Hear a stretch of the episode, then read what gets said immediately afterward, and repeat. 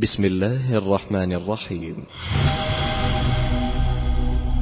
الرحيق المختوم في سيرة النبي صلى الله عليه وسلم. الدرس الرابع. تقديم عبد الرحمن السبهاني.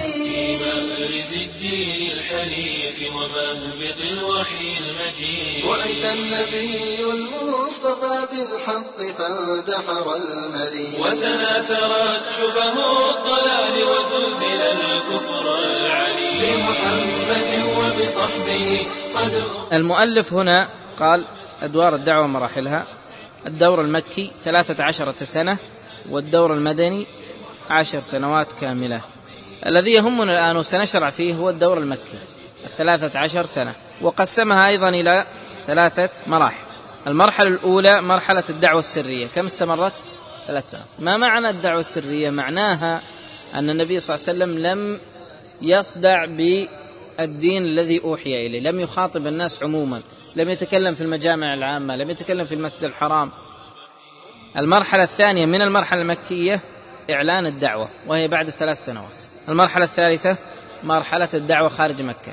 يذكر المؤلف هنا يقول أن مكة كانت مركز ديانة العرب. وفيها الكعبة. والناس يأتون إليها في الحج لأنه في الجاهلية كان في حج. فاجتثاث هذا الدين الجاهلي من الناس لا بد أن يكون بشيء من الصعوبة. بعكس لما يأتي إلى قرية بعيدة ليس فيها دين ليس فيها حرم ليس فيها أصنام كثيرة ويدعوهم. فتطلب هذا أمرا زائدا من الجهد والدعوة. وهو ما أشار إليه المؤلف قال ولذلك كان من الحكمة تلقاء ذلك أن تكون الدعوة في بدء أمرها سرية لئلا يفاجأ أهل مكة بما يهيجهم. ولذلك بدأ النبي صلى الله عليه وسلم بالدعوة السرية وهو ما عنون له المؤلف بقوله الرعيل الأول. الرعيل الأول أوائل من أسلم وكان مع النبي صلى الله عليه وسلم في الإسلام. يقول الدكتور مصطفى السباعي يقول إن دعوة الإصلاح إذا كانت غريبة على معتقدات الجمهور ينبغي ألا يجهر بها الداعية حتى يؤمن بها عدد يضحون في سبيلها بالغالي والنفيس. الآن هؤلاء نشأوا ونبتوا على الأصنام فيأتيهم شخص يسفه هذه الأصنام ويدعو إلى نبذها وطردها لا بد أن يحدث هناك إشكال. فناسب أن يكون له عدد حتى تتوازن الكفة في المجتمع فيتقبل هذا الأمر. ذكر الرعيل الأول الذين عرض عليهم النبي صلى الله عليه وسلم الإسلام أولا وأجابوه فلهم السبق في ذلك. الذين هم خديجة وزيد بن حارثة وأبو بكر الصديق وعلي بن أبي طالب هؤلاء كلهم أسلموا في أول يوم من الدعوة وهذا كفى به شرفا وفضلا. وتلاحظون هنا ذكر موقف غريب. قال أن أبو بكر الصديق رضي الله عنه نشط في الدعوة للإسلام. الآن أسلم في يوم واحد ثم نشط إلى الدعوة للإسلام الزبير بن عوام ثم عثمان بن عفان رضي الله عنه ثم عبد الرحمن بن عوف وسعد بن أبي وقاص وطلحة بن عبيد الله وهؤلاء الثمانية هم الرعيل الأول وطليعة الإسلام كما ذكر المؤلف. هؤلاء ممن أسلم على يد أبي بكر رضي الله عنه وأرضاه. ومن أوائل المسلمين أيضا بلال بن رباح ثم أمين الأمة أبو عبيدة عامر بن الجراح. وأبو سلمة بن عبد الأسد والأرقم ابن أبي الأرقم وعثمان بن مضعون وأخواه قدامة وعبد الله وعبيد بن حارث والسعيد بن زيد بن عمرو بن نفيل الذي هو ابن عم عمر بن الخطاب وامرأته فاطمة بنت الخطاب وخباب بن الأرت وعبد الله بن مسعود وخلق سواهم وأولئك هم السابقون الأولون وهم من جميع بطون قريش هؤلاء أسلموا سرا وكان النبي صلى الله عليه وسلم يجتمع بهم ويرشدهم إلى الدين متخفيا لأن الدعوة كانت لا تزال سرية. وكان الوحي قد تتابع وحمي نزوله بعد نزول أوائل المدثر. ذكر هنا المؤلف قال الخبر يبلغ إلى قريش إجمالا. أن قريش كان عندها الخبر لكنها لم تعره اهتماما لا يلتفتون إليه. ثم مرت هذه الثلاث سنوات والدعوة سرية وفردية. يأتي إلى شخص يرى أنه يتقبل الدين يتقبل الإسلام فيدعوه فإن قبل فالحمد لله. فإن لم يقبل يقول له اكتم عني. يا لا تخبر. هذا معنى الدعوة الفردية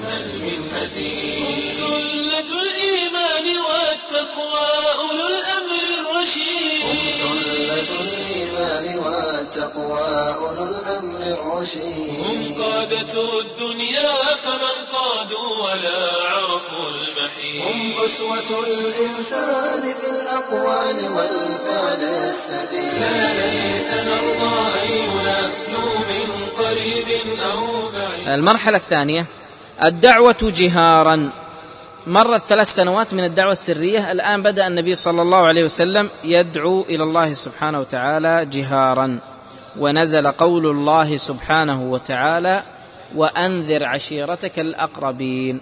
الغزالي رحمه الله يقول لقد كان النبي صلى الله عليه وسلم كبير المنزلة في قومه أو في بلده مرموقا بالثقة عندهم والمحبة.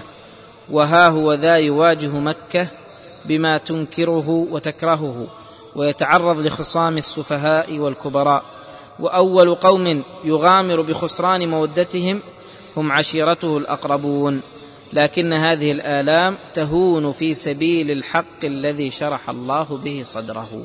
ثم أن النبي صلى الله عليه وسلم أول ما بدأ قبل أن يصعد على الصفا جمع أبناء عمومته وقبيلته الخاصة الذين هم بنو هاشم وكلمهم في أمر الدعوة.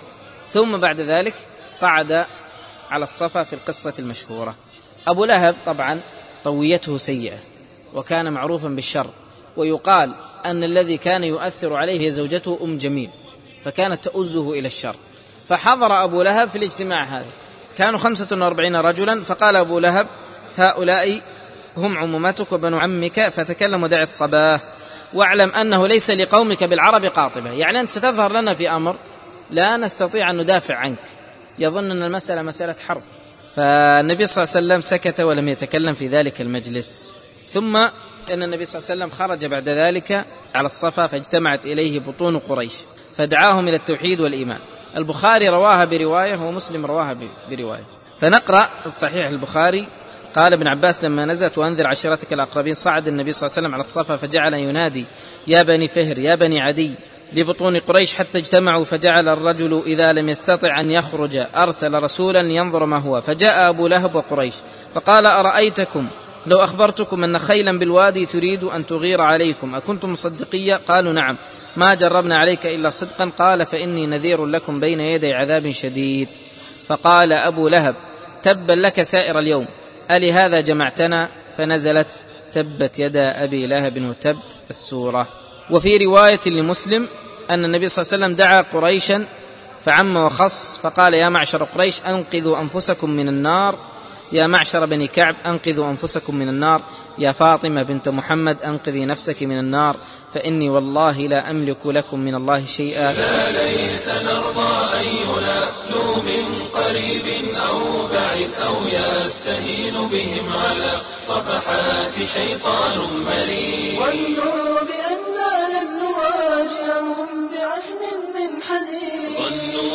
بأننا لن نواجههم بعزم من حديد. والله مولى المؤمن يقضي ويحكم ما يريد. والله مولى المؤمنين يقضي ويحكم ما يريد. في البدء بالأقربين مع أن رسول الله صلى الله عليه وسلم رسول للأمة بكاملها توضيح لدرجات مسؤولية الشخص التي تبدأ مع الأهل والأقارب فالشخص مسؤول عن أهله وزوجته وأولاده ووالديه وأقاربه.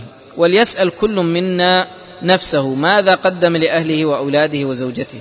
هل أمرهم بالطاعات ونهاهم عن المعصية أم هو غافل عنهم؟ ما الذي نستفيده من دعوة النبي صلى الله عليه وسلم على جبل الصفا؟ رجل يخرج أمام الناس على الجبل وينادي الناس ثم يقول لهم أنا نذير لكم بين يدي. ماذا تصنفون هذه الدعوة؟ أول أمر قام به النبي صلى الله عليه وسلم بعد أن أمر الله سبحانه وتعالى بالصدع بالدعوة هو الدعوة إلى الدين. ما دعا إلى شيء آخر ما دعا إلى المناقشة والحوار والعروبة والأوطان والم... إلى آخره. هذا شيء لكن لا يبدأ بها إنما يبدأ بالتوحيد. هذا هو البداية في كل دعوة.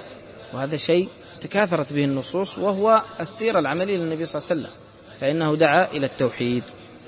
لماذا هذه المواجهة القوية من أبي لهب؟ ما الذي نستفيد من هذا الموقف؟ أن يكون أول رد فعل للدعوة هو هذا الهجوم القوي. رسالة لكل أتباع الأنبياء أنه قد يأتيك صفعة قوية في ممارستك للدعوة من أقرب الناس إليك. فإن جاءتك وأصابتك فقد أصابت من هو قبلك. وإن لم تصبك فهذا فضل من الله سبحانه وتعالى. وهذا لا يدعو للتقاعس بقدر ما يدعو إلى الصبر والثبات والعزيمة الصادقة. نأخذ الآن ردود الفعل. ما الذي حصل من قريش؟ أنهم فجرت مكة بمشاعر الغضب وماجت الغرابة والاستغراب حين سمعت صوتا يجهر بتضليل المشركين وعباد الأصنام وكأنه صاعقة قصفت السحاب فرعدت وبرقت وزلزلت الجو الهادئ وقامت قريش تستعد لحسم هذه الثورة التي اندلعت بغتة ويخشى أن تأتي على مقاليدها وموروثاتها. ولذلك قريش اجتمعوا قالوا ماذا نقول في محمد؟ شاعر نعرف الشعر كله رجزه وهزجه وقريضه ومقبوضه ومبسوطه. ما هو شعر؟ قالوا نقول ساحر. قالوا ما هو بساحر؟ لقد رأينا السحار وسحرهم فما هو بنفثهم ولا عقدهم. قالوا فماذا نقول؟ قالوا مجنون. قالوا ليس مجنون رأينا الجنون وعرفناه ما هو بخنقه ولا تخالجه ولا وسوسته. قالوا فما نقول؟ قال والله هذا الوليد بن المغيرة قال والله إن لقوله لحلاوة وإن أصله لعذق وإن فرعه لجناه وما أنتم بقائلين من هذا شيئا إلا عرف أنه باطل. وإن أقرب القول فيه أن تقول ساحر يفرق بين المرء وأبيه وبين المرء وأخيه. وهذا ما قصه الله علينا في سورة المدثر إنه فكر وقدر. فقتل كيف قدر ثم قتل كيف قدر ثم نظر ثم عبس وبسر ثم أدبر واستكبر فقال إن هذا إلا سحر يؤثر. وبهذا اتفقوا على أن يقولوا هذا إذا جاء الموسم للحج فلا يمر بهم أحد إلا حذروه. والذي تولى كبر هذا أبو لهب. كان النبي صلى الله عليه وسلم يدعو الكفار في الحج وأبو لهب خلفه يقول لا تطيعوه فإنه صابئ كذاب.